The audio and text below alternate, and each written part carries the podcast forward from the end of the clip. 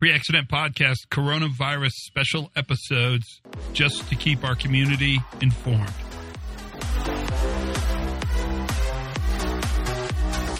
Hey, everybody, Todd Conklin, Pre Accident Investigation Podcast. Let's do a series of special conversations because uh, I've got time and you've got time. And if you're listening to these, uh, these may help.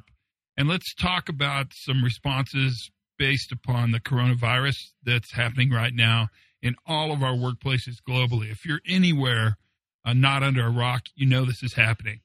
And so today I want to talk to you a little bit about the notion of social distancing, not the notion of social isolation.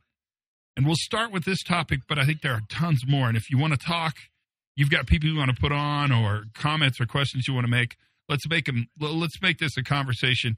Try not to make them very long but let's just get into the discussion of uh, what things are happening. So it's the weekend right now, no matter where you are. I'll put this up today, I think. And all of us are going through um, quarantine or social isolation, social distancing. And that all is kind of the same thing.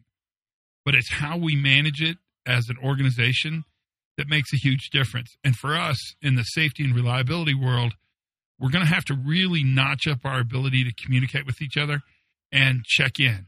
So now, uh, group chats, I think, are going to be really meaningful. Uh, bulletin boards, any way we can talk to each other, scheduled Skype calls, uh, scheduled WebExes. We want to make sure that people are apart from one another, but are not separated from one another. Or maybe I should have said that the other way. They're separated from one another, but they're not apart from one another. And that difference between social distancing and social isolation is not very far. People are scared, so fear is up, which is really common when you have uncertainty. And when you're facing uncertainty, the most important thing we can remember collectively together is that we manage uncertain outcomes with certain controls.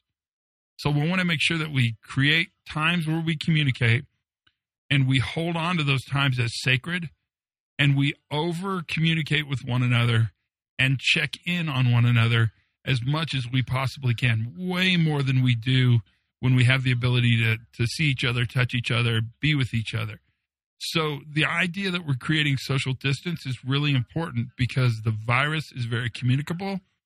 And so, social distance really is a very, very, very good recovery strategy and response strategy. But the downside is it can really create a sense of isolation during a time where people probably least need to feel isolated. What we want more than anything is to feel like we know as much as we can possibly know. Now, remember, people can accept the word yes, they can accept the word no, but no answer at all is not acceptable. And so we want to really think and focus on a clear message a clear strategy where we've centrally collected information so it can be as accurate as it possibly can be for the time. It's not going to be accurate, and we're going to have to correct and change. There will be huge pieces of data we pull back in. There will be huge pushes of data out. That's okay. What's important is to realize that by communicating more, we're actually creating a management strategy around an uncertain outcome. Because right now, uh, we don't even know how long this will take and what this means to us and how this will impact not only our companies, our departments, our teams, our coworkers, but our families and friends. And so remember carefully and keep it as a watchword that there's an enormous difference between social distancing, which is a very good recovery strategy for a highly communicative disease, and social, isola- social isolation, which is just mean. And isolation or the feeling of being isolated really sort of puts gas on an already existing fire. So build opportunities to communicate with one another using mediated communication forms, telephones, uh, group text, text messages. Check in on one another for sure.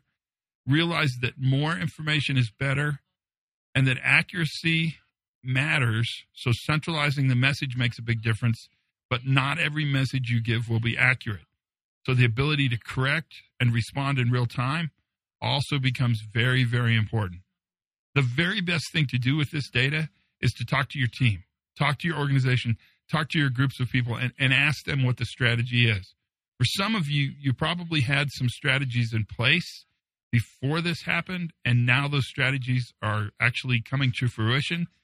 For others of us, if you didn't have strategies, it's not too late to create a way to communicate and really talk to your teams about the difference between social isolationism and social distancing. They're very, very different.